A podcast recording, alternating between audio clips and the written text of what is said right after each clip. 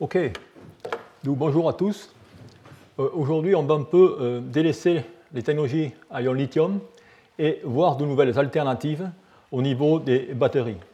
Alors, on va voir des systèmes qui vont être sur la base d'alcalins, comme le sodium, voire le potassium, et d'alcalinotéreux comme le magnésium et le calcium. Alors, voyons pourquoi, finalement, ces technologies sont des alternatives au lithium. Alors, la raison pour laquelle cela se passe, c'est que tout simplement, comme vous pouvez le voir ici, le lithium, on l'a déjà vu, est une technologie qui est utilisée ou qui est utilisée dans de nombreuses applications, allant du portable jusqu'au véhicule électrique, en passant par tout ce qui est les applications stationnaires et ainsi de suite.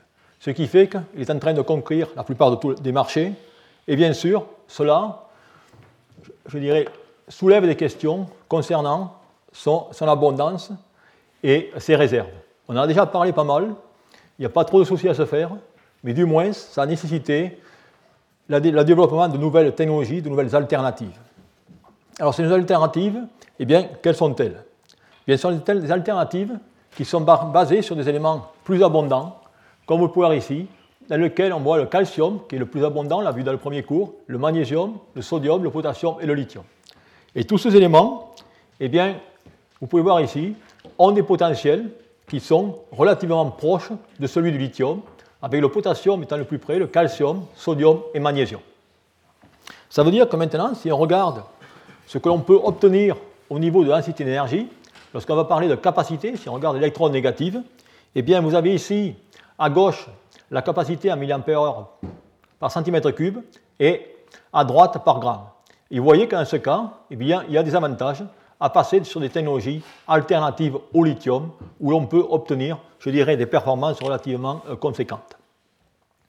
Alors pour regarder cela, eh bien, il y a aussi d'autres points en dessous de l'abondance qu'il faut envisager. En effet, si on regarde le pourquoi de ces technologies, à ion sodium plutôt qu'à ion lithium, eh bien, il y a le problème de coût. En effet, lorsqu'on va passer à ces technologies à ion sodium, on va passer de précurseurs qui sont des carbonates à des sodium carbonate, dans lequel le coût va être divisé par un facteur 10. Et ici, je vous ai mis par exemple la fluctuation des prix du lithium carbonate en Chine sous l'espace d'une année. Et vous voyez que les prix peuvent varier d'un facteur 3 ou 4, alors que dans le cas du euh, carbonate de sodium, eh bien, vous avez un prix relativement stable et nettement meilleur, meilleur marché. Également, au niveau des électrolytes, les sels de lithium et les sels de sodium, les sels de sodium seront plus faciles, plus faciles à fabriquer car également moins hygroscopiques. Et enfin, un autre paramètre qui est important lorsqu'on va changer de technologie concerne les collecteurs de courant. Dans la technologie à ion lithium, vous utilisez le cuivre comme électrode positive, comme collecteur de courant, et l'aluminium comme électrode négative. Eh bien, on va pouvoir directement, dans ce cas, ou vice-versa, dans le cas du lithium, vous utilisez l'aluminium comme électrode positive et le cuivre comme électrode négative, et on va pouvoir, dans le cas du sodium, également utiliser l'aluminium comme électrode négative.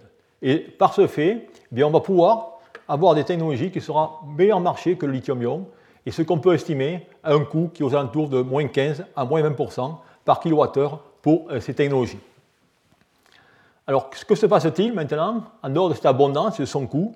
Eh bien, il y a d'autres considérations qu'on doit considérer pour cette technologie à ion lithium et à ion sodium. En effet, lorsqu'on regarde cette technologie, vous apercevez ici que, comme vous le savez, que le sodium est beaucoup plus gros que le lithium. Tout cela va engendrer certaines, je dirais, complications lors de l'insertion dans un matériau. vous avez ici un schéma classique d'insertion avec une énergie d'activation qui sera finalement l'énergie de désolvatation de l'ion, ainsi que des ions solvatés.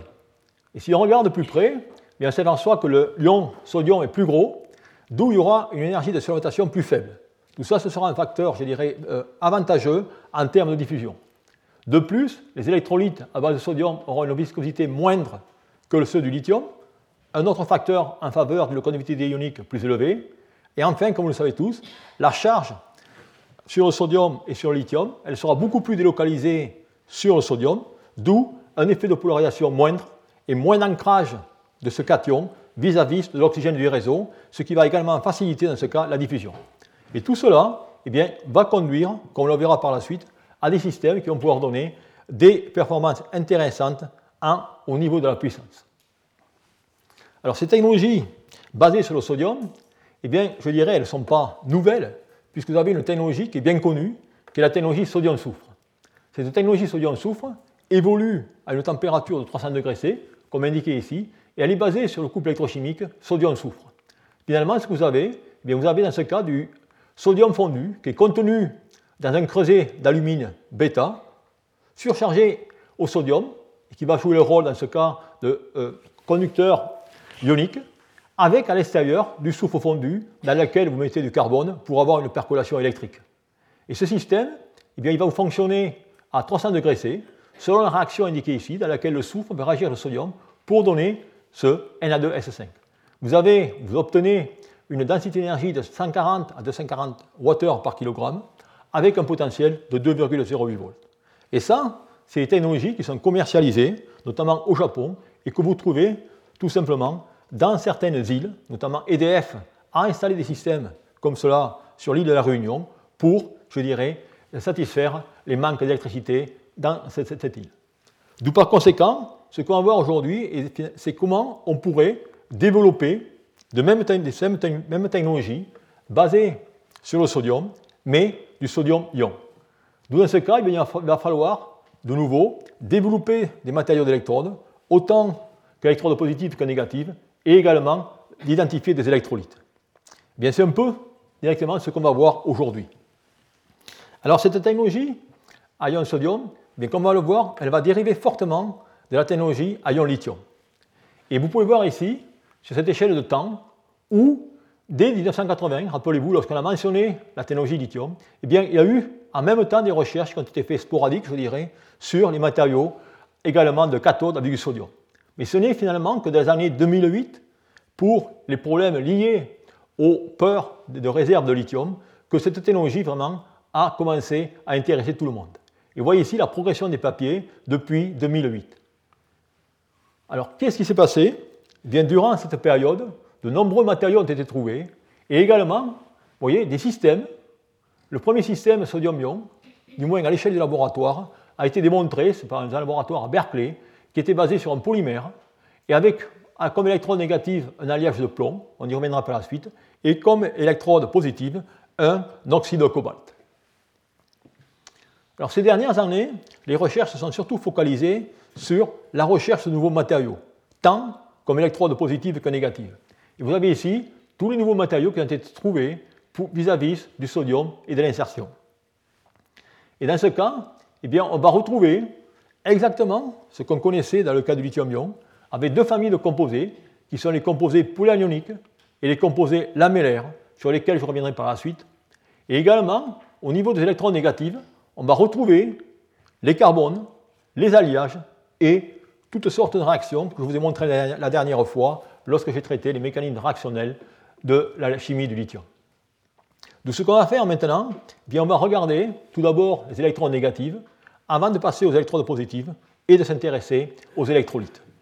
Alors si je regarde aux électrons négatifs, eh bien le composé qui a été le premier étudié sont les, travaux de Jeff Dunn qui datent de 2001 où il avait montré qu'il y avait possibilité de mettre du sodium dans du carbone. Mais vous voyez ici la capacité était relativement faible avant d'avoir un dépôt de sodium. Et grâce à des améliorations, comme vous pouvez voir ici, eh aujourd'hui, en préparant des carbones durs, comme dans le cas du lithium, c'est-à-dire des carbones qui ne sont pas graphitisables, vous pouvez les monter aux températures, vous augmentez juste le taux de graphitation, de, graphitation mais vous n'arrivez jamais à obtenir de tels composés. Eh bien, grâce à cela, on peut obtenir des capacités de 320 mAh par gramme. Et de nouveau, ces matériaux, on les prépare par pyrolyse de composants de la biomasse, comme indiqué ici.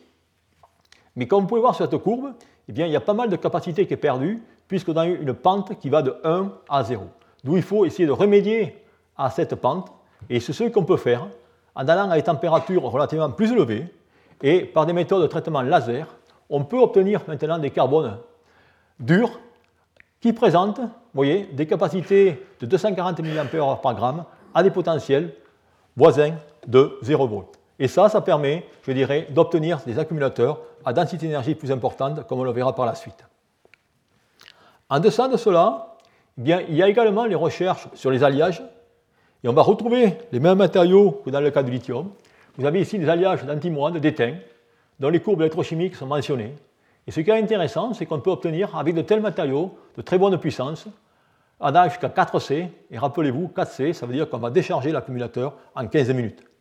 Et vous voyez qu'en ce cas, eh bien, on a également des systèmes qui se comportent correctement. On va également trouver des oxydes.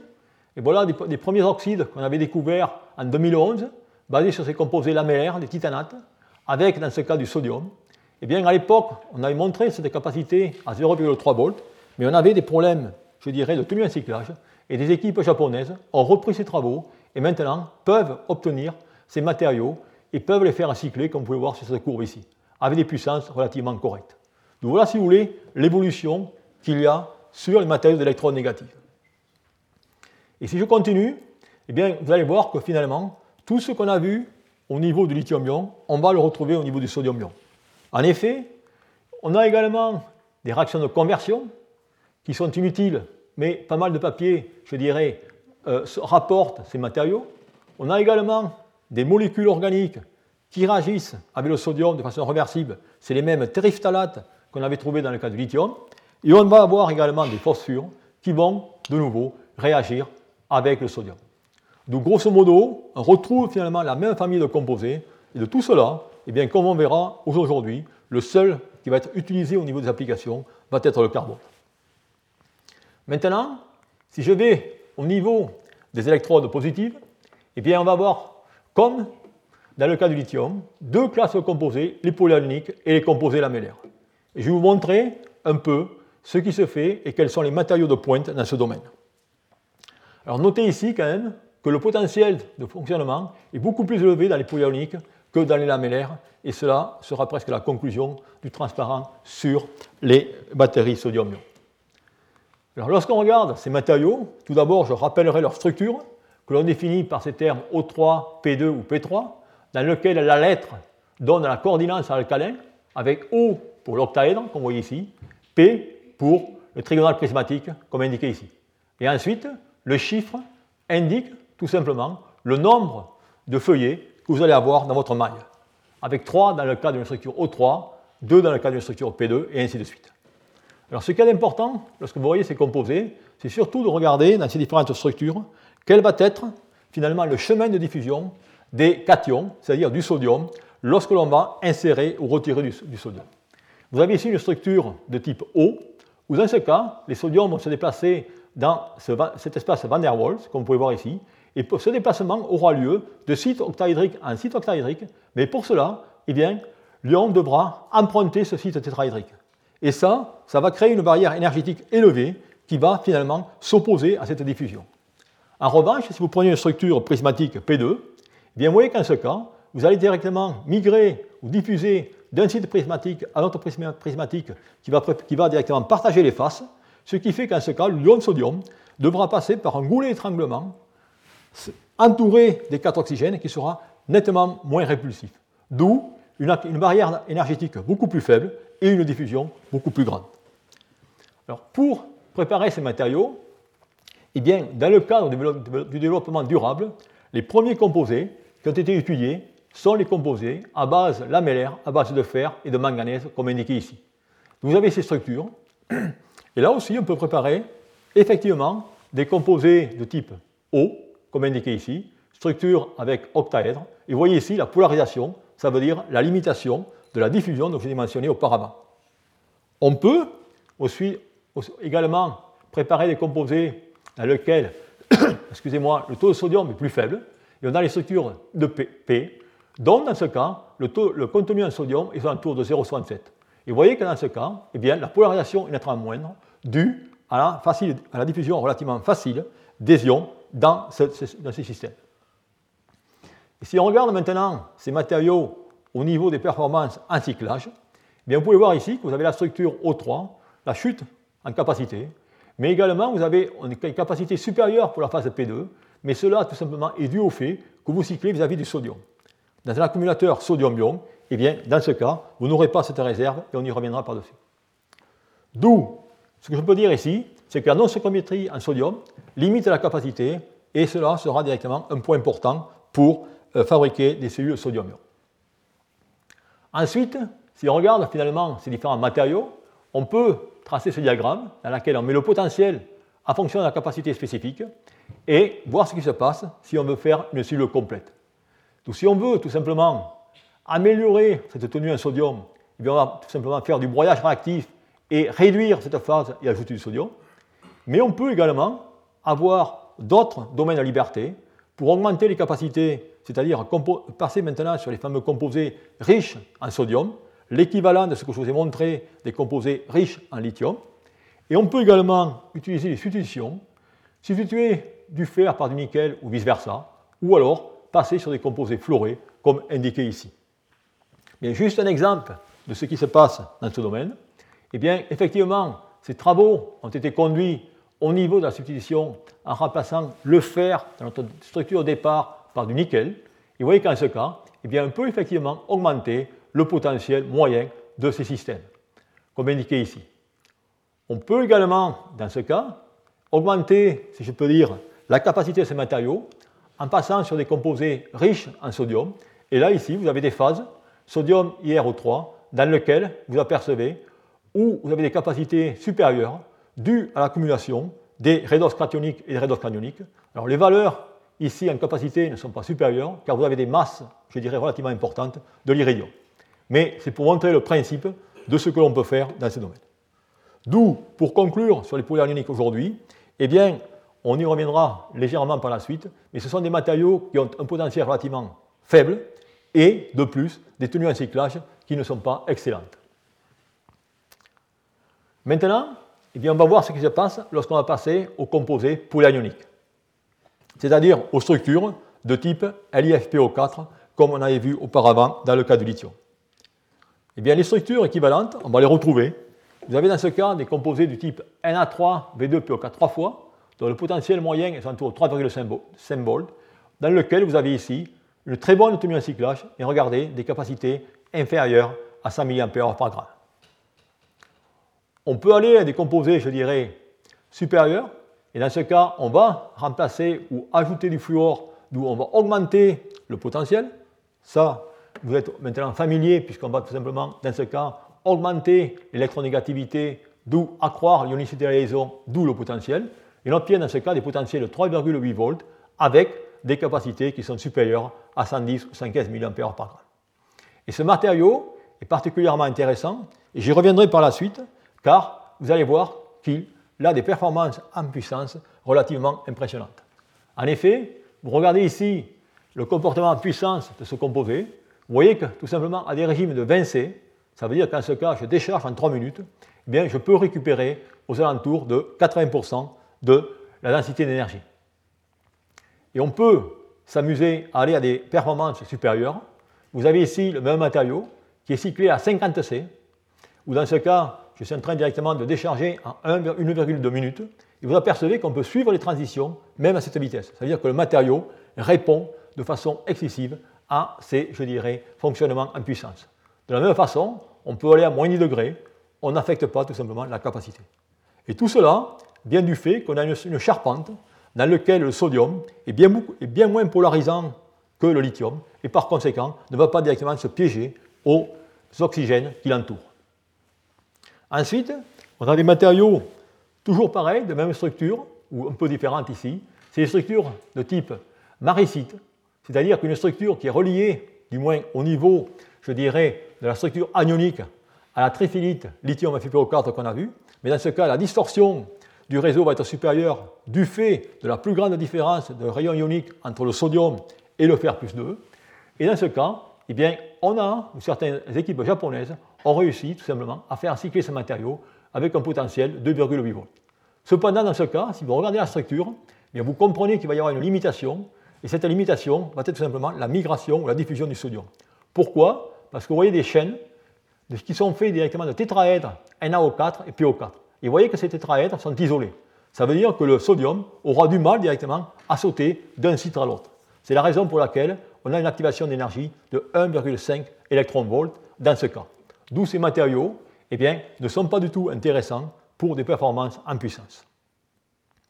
Enfin, un des derniers composés, je dirais, qui un peu dérive, qui n'est pas un composé poulonique, mais c'est plutôt des composés qui sont connus sous le nom de bleu de Prusse, qui sont des matériaux qui sont principalement utilisés dans les pigments ou parfois euh, pour des électrochromes.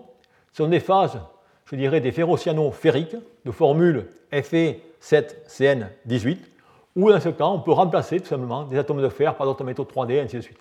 Et ils cristallisent dans une structure perovskite, dans laquelle vous avez ici les octaèdres manganèse, azote, ou alors fer-carbone, avec bien sûr l'alcalin qui est situé dans ces grosses cavités, je dirais, de coordination douce.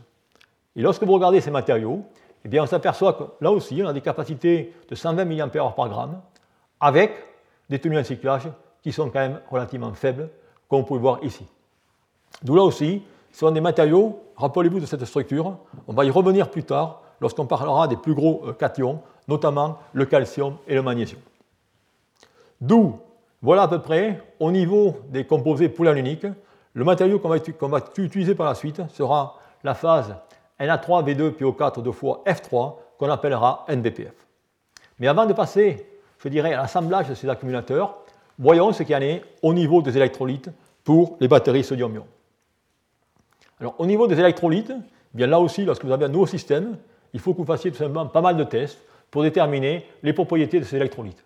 Et ce que vous regardez ici sont des électrolytes à base de sel de sodium maintenant, avec différents types de solvants, dans lesquels on mesure la conductivité avec ici la viscosité. Et on essaie finalement de, trouver le bon compromis entre, je dirais, euh, ces deux valeurs qui sont finalement relativement liées. Et lorsqu'on regarde ça, et regardez bien ici, c'est tout simplement, on est en train de tester l'électronégatif vis-à-vis du sodium. Et par ces tests, eh bien, on retrouve les capacités de 320 mAh par gramme dont je vous avais mentionné pour la technologie euh, pour les électrodes directement de carbone, avec une très bonne tenue en cyclage pour notamment ces euh, carbonates cycliques ou alors ce euh, mélange ternaire avec deux cycliques et un acyclique. D'où on s'aperçoit que dans ce cas, je dirais, fortement, vis-à-vis du sodium, carbone-sodium, eh l'électrolyte 1 molar de NaPF6 dans le mélange ECPCDMC semble être le plus intéressant. Alors maintenant, si on regarde ce qui se passe au niveau, je dirais, de l'électrode positive, c'est-à-dire que si on fait cycler maintenant NVPF vis-à-vis du sodium, c'est-à-dire deux demi-cellules, eh bien on s'aperçoit dans ce cas, si on fait la courbe en rouge avec l'électrolyse classique que j'ai mentionné, eh bien vous voyez que dans ce cas, vous avez tout simplement un excédent de capacité ou une très large capacité irréversible. Par contre, si on ajoute directement cet ingrédient, qui est le fluoroéthylène carbonate, eh bien on s'aperçoit que cette irréversibilité disparaît. Et ce qui se passe, eh bien, si on fait ou si on coupe ces expériences avec des manips de mass spectre ou euh, chromatographie en phase gazeuse, eh bien, on s'aperçoit effectivement que l'ajout de FC eh supprime tous les produits de dégradation. En revanche, si vous regardez cette courbe ici, vous apercevez tout simplement que l'ajout du FC crée, je dirais, une polarisation, même une anomalie, comme indiqué ici. Et cela eh bien, est tout simplement dû à, au fait vous allez, dans ce cas, créer, je dirais, une interface solide à deux étages avec à la jonction le dépôt directement de sodium lorsque vous allez oxyder le matériau. Ensuite, lorsque vous allez réduire le matériau, vous allez avoir tout d'abord le retrait du sodium qui va se trouver à cette jonction, et ensuite, vous allez directement aller chercher le sodium qui est, le, massif, et vous voyez qu'en ce cas, eh je vais devoir traverser cette barrière ce qui va tout simplement ajouter une impédance et être responsable pour ce potentiel que vous voyez ici. Mais enfin, ce qu'on regarde aussi, c'est que maintenant, si vous regardez ces euh, problèmes d'électrolyte en fonction du temps de cyclage, eh bien on regarde en fonction de la pression, on s'aperçoit qu'en présence de FC, il y a un dégradage continuel de la cellule. Ce qui fait que cet additif eh n'est pas une solution idéale pour tester ces différents types de matériaux. Alors, ayant vu l'électrode positive, ayant vu l'électrode négatif vis-à-vis du sodium, voyons maintenant la cellule complète avec les différents électrolytes. Et on regarde maintenant NPPF carbone. Avec différentes sortes d'électrolytes, on va distinguer les carbonates linéaires, DMC, DEC, des DGLIM, voire des carbonates cycliques ECPC. Et vous apercevez qu'en ce cas, mais définitivement, c'est les carbonates cycliques qui sont nettement les meilleurs. Donc par conséquent, eh bien, on va faire, je dirais, notre formulation basée sur ces deux carbonates cycliques et on va y ajouter une faible quantité de DMC pour, je dirais, ajuster la viscosité du milieu. Et on utilisera dans, la suite ce type d'électrolyte. D'où le message qu'il faut retenir de tout cela, lorsque l'on compare à la technologie à ion-lithium, eh bien, la nature de la SEI est différente pour le sodium-ion par rapport au lithium-ion. Et tout ça, mais ça provient finalement que le sodium est un acide Lewis plus faible que le lithium plus, et par conséquent, on aura, je dirais, une composition de la couche SEI qui sera différente. Et de plus, la solubilité des produits de dégradation associés au sodium est différente de celle des produits de dégradation du lithium. C'est la raison pour laquelle la couche ou la SEI, dans le cas du sodium, sera beaucoup plus riche en composés inorganiques, notamment avec du fluorure de sodium et ainsi de suite. Tout ça, c'est un point important qu'il faut euh, garder dans l'esprit euh, pour le futur. D'où, là, je vous ai directement montré tous les différents aspects du système. Venons maintenant au l'assemblage des cellules, des prototypes. Je vais tout simplement me focaliser sur un seul système, qui est la technologie NVPF carbone, ou si vous directement faites un accumulateur comme indiqué ici, vous allez avoir une tension de sortie de 3,6 volts, avec cependant une irréversibilité relativement large. C'est-à-dire qu'on a 25% de perte de sodium au cours du premier cycle. Et ça, si vous voulez, ce n'est pas recevable lorsqu'on veut développer un accumulateur. Donc pour ce faire, eh il va falloir trouver des moyens de compenser pour cette perte en sodium. Pour ce faire, on va pouvoir utiliser, comme dans le cas du lithium, soit des sels sacrificiels ou alors des matériaux sursodés. Qu'est-ce que je signifie par matériaux sursodés? Tout simplement, vous voyez ce composé, si je mets maintenant une quantité supplémentaire de sodium, eh bien, ce sodium pourra être utilisé pour compenser cette irréversibilité que j'ai sur ce premier cycle. D'où, pour faire cela, eh bien, tout simplement, il faut préparer ces matériaux avec excès de sodium. Et la façon dont cela peut être fait, eh c'est une simple méthode par broyage mécanique en présence de sodium, où effectivement, on peut obtenir, dans un temps relativement court, cette nouvelle phase, ce nouveau composite, dans lequel je peux ajuster mon taux de sodium, d'où par conséquent compenser de façon exacte pour l'irréversibilité du premier cycle. Et si on fait cela, eh bien on s'aperçoit qu'on a une amélioration considérable. Voilà directement le matériau brut, NVPF. Ici maintenant, je rajoute cet extra-sodium. Vous voyez que le, ce, sodium en extra est utilisé pour compenser cette VSI. Et on obtient, dans ce cas, des capacités de 108 à 110 mAh par gramme. D'où sur la base de cela, eh bien maintenant, on peut, en utilisant cette capacité excédentaire, construire des prototypes. Et vous avez ici les premiers prototypes qui ont été assemblés en forme de 1850 qui vous donnent un tour de 95 à 105 Wh par kilo. Ce qui est assez intéressant, c'est que sur les premiers prototypes, vous avez d'abord une très bonne autonomie en cyclage, puisqu'on peut obtenir un tour de 4000 cycles, avec ce qui est intéressant, c'est des performances en puissance qui sont relativement, je dirais, surprenantes pour de tels accumulateurs, puisqu'on peut, voyez, à des régimes même de sensé, avoir 80% de, de la capacité initiale en décharge. Donc voilà, si vous voulez, la technologie qu'on a développée dans le cadre du réseau français, et il y a bien sûr des technologies compétitives dont je vais mentionner maintenant.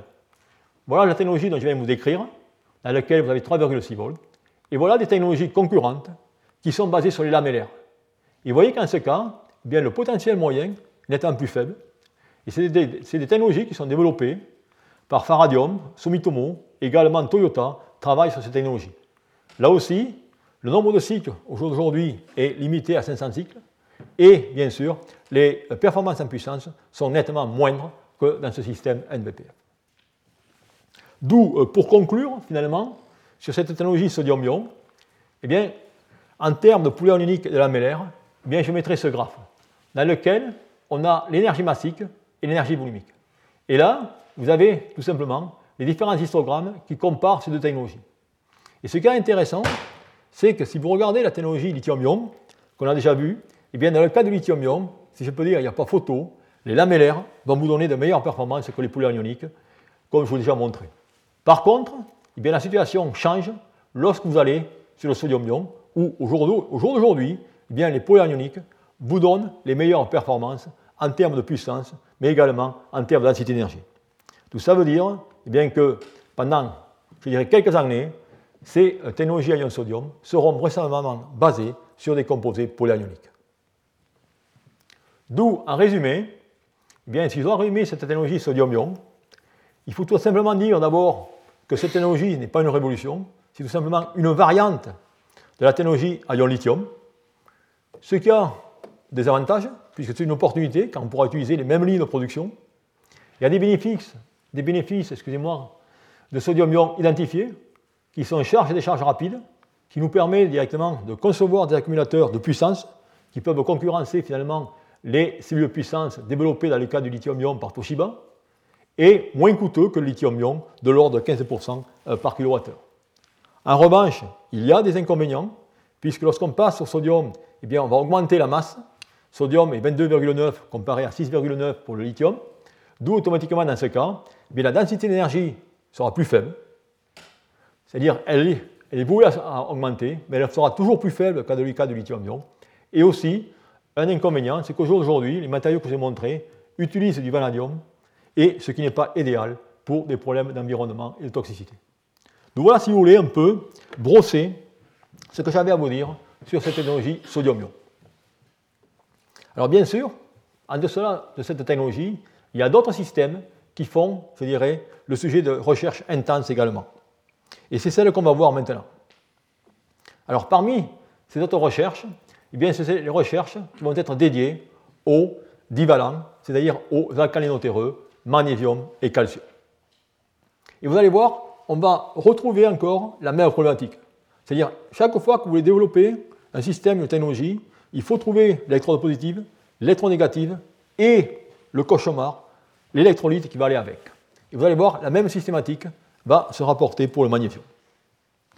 Alors, cette technologie au magnésium, je dirais les premiers travaux, eh bien, sont les travaux de Doron Orbach des années 2000, où il a publié ce papier dans lequel il rapporte l'intercalation du magnésium dans les phases de chevreuil. Voilà une courbe électrochimique dans laquelle vous voyez qu'en ce cas, on a des potentiels maintenant beaucoup plus bas de 1,1 volt, alors que le même matériau est capable d'intercaler le lithium, mais à 2,4, 2,5 volts. Alors dans ces composés, eh bien, là aussi, quel est l'avantage du magnésium? Eh bien, bien sûr, abondant et peu coûteux. Et aussi, ce qui est intéressant, c'est qu'il a une plus grande capacité volumique par ion. Vous voyez 3,8 ampères par cubic centimètre pour magnésium, comparé à 2,1 pour le lithium et à 1,2 pour le sodium. Tout ça, bien sûr, ça a des avantages en termes de euh, capacité volumique. Mais, là aussi, le cauchemar dans cette technologie a été la complexité des électrolytes, qu'on va aborder par la suite, et bien sûr, une fois de plus, le manque d'électrodes positives. Alors voyons cette complexité au niveau des électrolytes. Eh bien, cette complexité au niveau des électrolytes est indiquée ici. Dans un premier temps, eh bien, on va utiliser ce qu'on appelle des réactifs de Grignard, des composés de formule RMGX, où R directement est un groupe alkyle, ou alors des composés à base de sel d'organo-aluminate de magnésium. vous avez ici la difficulté, voilà un sel de Grignard, et regardez dans ces cyclovoltammogrammes, où il y a I en fonction du potentiel, et eh bien, vous voyez que lorsqu'on est ici, on obtient le mur de décomposition d'électrolytes qui, se passe à des potentiels de 1,5 à 1,6 volts vis-à-vis tout simplement du magnésium. Et ça, ce n'est pas, je dirais, recevable pour développer des accumulateurs. D'où la raison pour laquelle des recherches ont été effectuées sur des meilleures sels. Et vous avez ici des sels qui sont des organo-aluminates, dans lesquels, dans ce cas, on peut directement monter ces potentiels jusqu'aux alentours de 2,5 volts. Et tout ça, eh bien, on fait tout simplement dans les solvants de type THF et autres. Alors cette recherche, je pourrais tout simplement faire une dizaine de transparents là-dessus pour montrer tous les travaux qui ont été faits. J'ai tout simplement résumé tout ce qui a été fait. Et bien sûr, ce n'est pas, le but ici n'est pas tout simplement de détailler tous ces différents électrolytes, mais c'est de montrer la variété, je dirais, des familles, avec notamment des argonaborates. On voit des composés des grignards, des non-grignards, et ainsi de suite. Le but de tout ce, transparent est de vous montrer que malgré toute cette recherche, eh bien, on est encore limité à des potentiels d'oxydation aux alentours de 2,5 à 2,6 volts, bien sûr, sur vis-à-vis de, euh, de l'acier comme indiqué ici. D'où, au jour d'aujourd'hui, eh bien, il y a encore des recherches intenses, mais on est loin d'avoir l'électrolyte idéal pour pouvoir développer ces accumulateurs magnésium-ion. Alors, au niveau maintenant des matériaux d'électrodes, au niveau des matériaux d'électrodes négatives, eh bien, on va encore retrouver, je m'excuse de me répéter, mais les alliages, et ainsi de suite.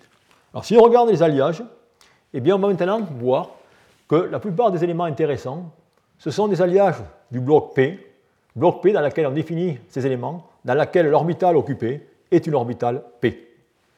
Et vous voyez qu'en ce cas, eh bien, vous retrouvez, rappelez-vous, le composé du plomb. Je vous ai mentionné tout à l'heure que le plomb avait été utilisé dans la première, le premier accumulateur sodium-ion, fait en méthode polymère. Vous trouvez ici le bismuth et ainsi de suite. Et vous voyez, on peut également faire des alliages de ces différents éléments. Et si on regarde finalement tout ce qui se passe, eh bien, le bismuth est quand même celui qui a le fonctionnement, je dirais, le plus correct, avec une tenue en cyclage qui est relativement remarquable, avec cependant des capacités faibles. L'idéal serait l'étain, car il a une masse beaucoup plus faible. Malheureusement, cet élément ne peut cycler. Vous voyez comme il court ici. D'où, là aussi, ce que la recherche, ce que les chercheurs ont fait, ils ont essayé de nanostructurer les électrodes pour obtenir de meilleures performances. Et on va maintenant voir quel est l'effet de la nanostructuration. Vous avez ici, dans le cas du bismuth, où vous avez des nanotubes de bismuth sur lesquels on va faire de l'insertion et de la déinsertion. Et comme vous pouvez voir ici, il y a des différences considérables entre les composés nano et les composés massifs. Vous voyez, le cas massif, la performance en puissance, je dirais, est relativement faible par rapport au nano. De la même façon, si vous regardez la tenue en cyclage, vous avez ici le composé nano qui a une très bonne rétention de capacité, à l'opposé du massif, je dirais des choses qu'on avait déjà vues dans les systèmes au lithium. Maintenant, on peut faire des accumulateurs. Vous avez ici un accumulateur magnésium-ion, dans lequel on va utiliser, dans ce cas, regardez, comme électronégative cet alliage, et comme électrode positive, les phases de Chevrel, MO6 et S8, avec l'électrolyte.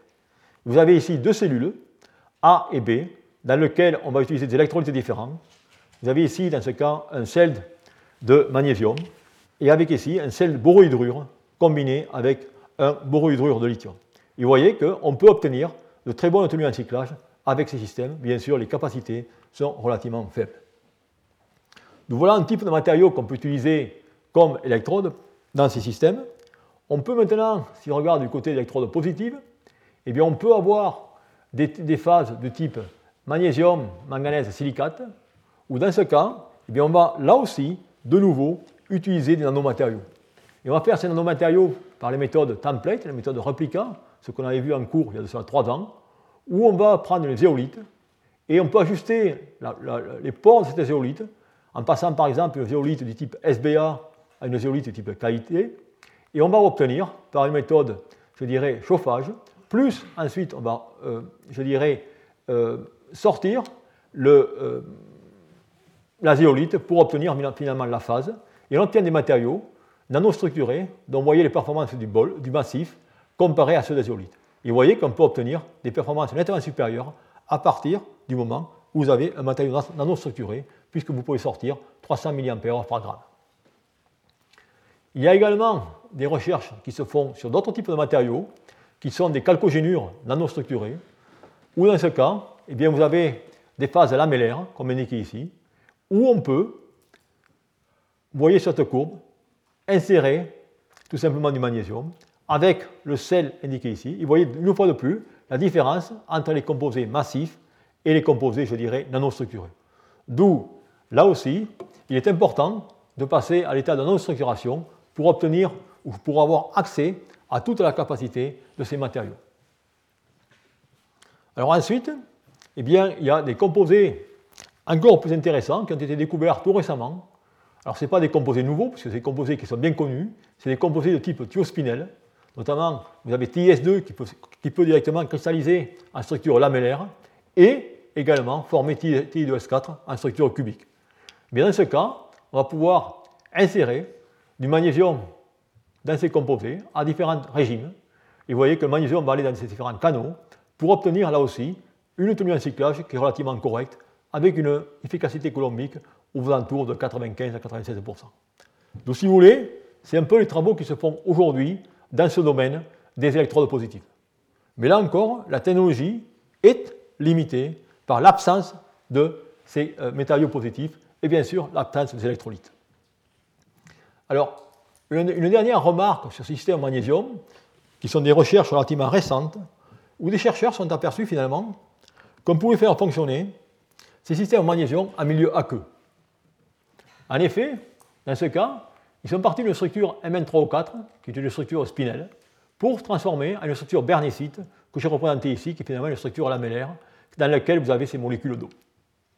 Et lorsqu'ils ont fait ça, ils se sont aperçus finalement qu'ils pouvaient insérer et déinsérer du magnésium en milieu aqueux. Donc pour comprendre finalement la science derrière ce phénomène, ils ont maintenant pris le même système en milieu non aqueux, dans lequel, dans ce cas, ils ont utilisé du chlorate de magnésium dans l'électrolyte qui était l'acétonitrile, et ils ont, de façon volontaire, ajouté de l'eau au système. Et ce qui se passe, eh bien, si on regarde dans ces systèmes, lorsqu'on prend magnésium divalent, l'énergie de solvatation est de moins 1885 kJ par mol, par rapport au lithium qui est de moins 550. Ça veut dire que vous avez dans ce cas une énergie d'hydratation qui est trois fois plus importante que dans le cas du lithium. Ça veut dire qu'une énergie de désolvatation qui va être trois fois plus importante. D'où la barrière énergétique va être gigantesque. Ce qui fait qu'en ce cas, eh le magnésium ne va pas perdre son cortège électronique ou son cortège de molécules d'eau, mais il va tout simplement rentrer avec son cortège. Et pour faire cela, eh bien, les chercheurs ont montré qu'on peut prendre ce système, et ils ont ajouté des quantités croissantes d'eau. Et lorsqu'ils ont augmenté, ajouté ces quantités croissantes d'eau, ils se sont aperçus qu'ils ont augmenté les capacités et même les tenues en cyclage. Et tout simplement, dans ce cas, ça veut dire que le magnésium rentre avec son cortège de molécules d'eau, et ils ont pu le, doser, le, calculer, le doser, en faisant tout simplement la teneur en eau des composés directement dans lequel ils avaient fait les réactions. D'où, ça aussi, c'est une voie intéressante qui montre finalement que l'on peut, dans de tels systèmes, eh bien, profiter de cette sphère de solvatation pour directement aller insérer dans des matériaux lamellaires. Et de plus, l'avantage, c'est que si maintenant vous avez le magnésium avec son état de plus qui est entouré par ces molécules d'eau, eh bien, les répulsions coulombiques avec les oxygènes du réseau vont être nettement moindres, d'où une diffusion plus rapide. D'où voilà, si vous voulez, des recherches qui sont en train, de, je dirais, de faire avancer quand même les systèmes au magnésium et ainsi de suite. Alors, qu'en est-il au niveau du développement? Bien, Il y a bien sûr des PME ou des startups qui ont été lancées. Il y a une startup qui est euh, par Gerseder et Person de Berkeley, où ils vont euh, monter une compagnie pour développer les technologies, les technologies excusez-moi, magnésium-ion. Et également, Toyota s'intéresse fortement à cette technologie avec une prévision pour commercialisation 2020. N'ayez crainte, il faudra directement attendre beaucoup plus longtemps. Donc voilà, si vous voulez, un peu tout ce qu'il y a sur ces technologies euh, magnésium. Alors, de nouveau, recherche intéressante, mais on est encore loin du but. Et enfin, la dernière que je voudrais vous mentionner, qui est encore certainement plus loin du but, est la technologie au calcium. Alors, cette technologie au calcium, eh bien, elle va être, je dirais, presque similaire, une fois de plus que le magnésium, avec la même problématique, électrolyte, cathode et anode, et on va voir de façon relativement bref ce qui s'est passé dans ce domaine. Alors, là aussi, un peu d'histoire. Si on regarde finalement ces systèmes au calcium, eh bien, ils ne sont pas tout nouveaux, puisque les batteries primaires au calcium avaient été envisagées, de cela, je dirais, une quarantaine d'années, pour remplacer les batteries primaires lithium chlorure Car dans ce cas, il y avait un avantage au niveau euh, du dépôt de calcium et ainsi de suite. Ensuite, dans les années 1986, une batterie tout solide est apparue au calcium. Et dans ce cas, un peu comme dans le cas du sodium, rappelez-vous, on a vu sodium S à 300 degrés, et dans ce cas, on a une batterie qui, travaille au calcium à des températures de 500 degrés C. Mais la recherche n'a pas beaucoup progressé, puisque en 1991, Orbach publiait la, déposition, la déposition du calcium n'est pas possible dans les électrolytes avec solvant organique. D'où, automatiquement, ça, je dirais, un peu refroidit tous les chercheurs dans le domaine euh, sur ces études. Et de cela, je dirais, deux ou trois ans, un groupe euh, espagnol, dirigé par Rosa Palacin, a revisité ces problèmes. Et ce que vous voyez ici, finalement, c'est qu'on va regarder les électrolytes classiques, on va retomber sur nos alkyles carbonates, sur directement les euh, carbonates éthylène, carbonates dans lequel on va utiliser ces différents sels, dans lesquels on aura dans ce cas calcium BF4, calcium ClO4 ou calcium TFSI. Et les manips qui ont été faites sont relativement simples, c'est-à-dire qu'en ce cas, des mesures de cyclovoltamétrie, comme vous pouvez voir ici, à des températures de 100 degrés C avec ces différents sels. Alors vous avez bien sûr ici, comme chaque fois, vous avez déjà vu ce diagramme conductivité, viscosité, et lorsque ces manips ont été effectuées, et comme vous apercevez, il y a un candidat qui est très intéressant, qui est le candidat rouge, qui est tout simplement le tétrabofluorure de calcium, où dans ce cas, il y a un pic qui correspond finalement au dépôt de calcium et au retrait de calcium. C'est-à-dire qu'en ce cas, ils ont pu mettre en évidence qu'avec le calcium, avec cet électrolyte, qui est dans ce cas, je dirais, ECPC et autres, on peut obtenir ce dépôt de calcium. Ça veut dire qu'on doit pouvoir faire des systèmes. Alors, ils ont poursuivi leurs études, ils ont regardé maintenant ensuite si, de voir si ce dépôt et ce retrait de calcium avaient lieu sur un cycle, vous pouvez directement perdurer sur plusieurs cycles. Vous avez directement ces courbes qui vous montrent très bien qu'il y a une très, très bonne tenue, j'exagère, vous avez dans ce cas une tenue en cyclage qui est relativement correcte pour 20 ou 30 cycles. Alors la question était ensuite, est-ce que ces, euh, rendements sont des rendements coulombiques importants ou pas?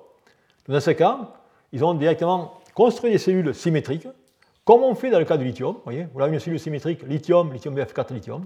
Ils ont fait les mêmes cellules symétriques, calcium, CaBF4 deux fois, calcium, et bien sûr, ils ont cyclé ça à 100 degrés.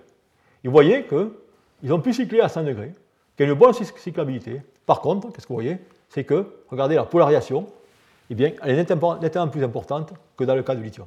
C'est-à-dire qu'on est en train de faire une couche de passivation à la surface du calcium, mais, je dirais, la conductivité ionique au travers de cette couche est moindre que dans le cas du lithium.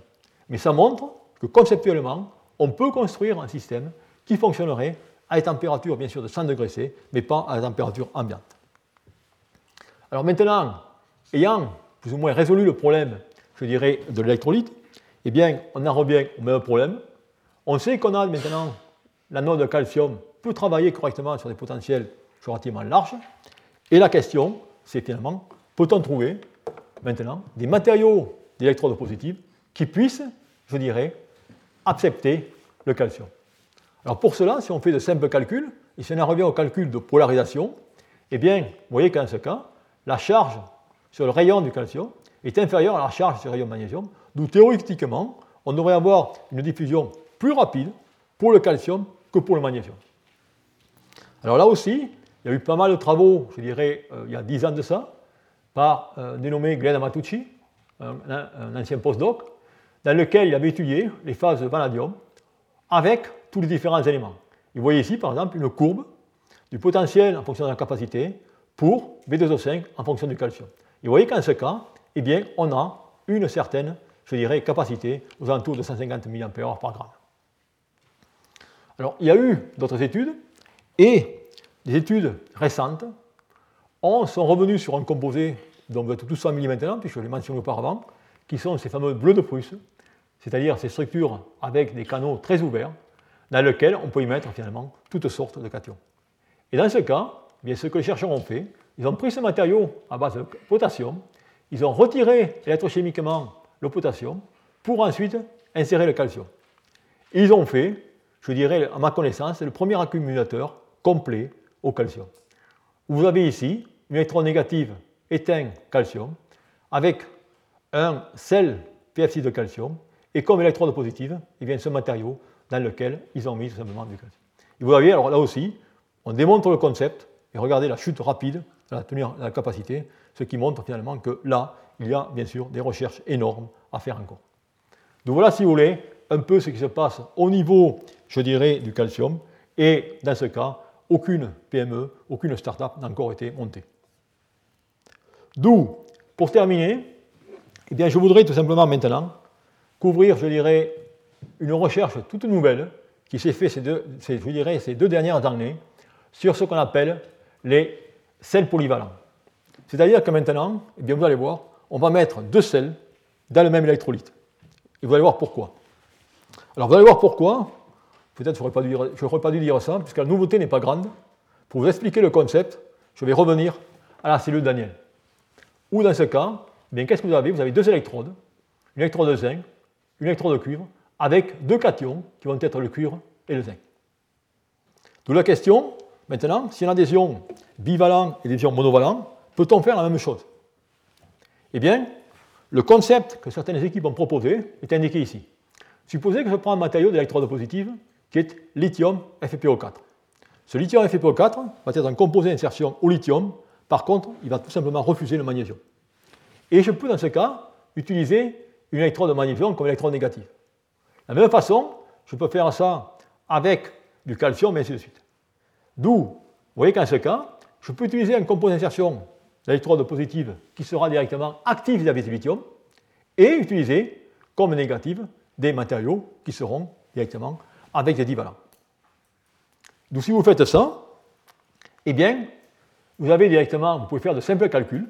Si je prends les phases LFP, eh bien, si je prends la phase LFP, vis-à-vis du lithium, elle va me donner 3,4 volts. Si maintenant, je fais la même phase vis-à-vis du calcium, vous allez avoir 3,2 volts. Quel est l'avantage? Et l'avantage, c'est tout simplement l'aspect volumique dont j'ai mentionné. Vous pouvez faire ça vis-à-vis du magnésium, l'aluminium, et vous pouvez faire ces calculs. Alors bien sûr, dans ce cas, il y a des avantages théoriques en potentiel, mais il faut bien prendre en considération que le fait de passer au magnésium et de dire théoriquement on passe au magnésium puisqu'on va avoir une double capacité puisqu'on a deux électrons, on perd cela puisque maintenant eh bien, on va avoir une positive qui ne va jouer qu'avec un électron. D'où, si vous voulez, il y a quand même des limitations. Mais le concept a été démontré. Voilà, si vous voulez, un système dans lequel vous avez le collecteur de courant, l'électrode positive, le lithium PO4 et le magnésium. Vous voyez les réactions qui se passent. Eh bien, durant la décharge, vous avez le magnésium qui va directement être oxydé, Mg2 plus plus 2C. Et dans ce cas, en même temps, à la charge, vous allez avoir une réaction de réduction, comme indiqué ici, et vice-versa.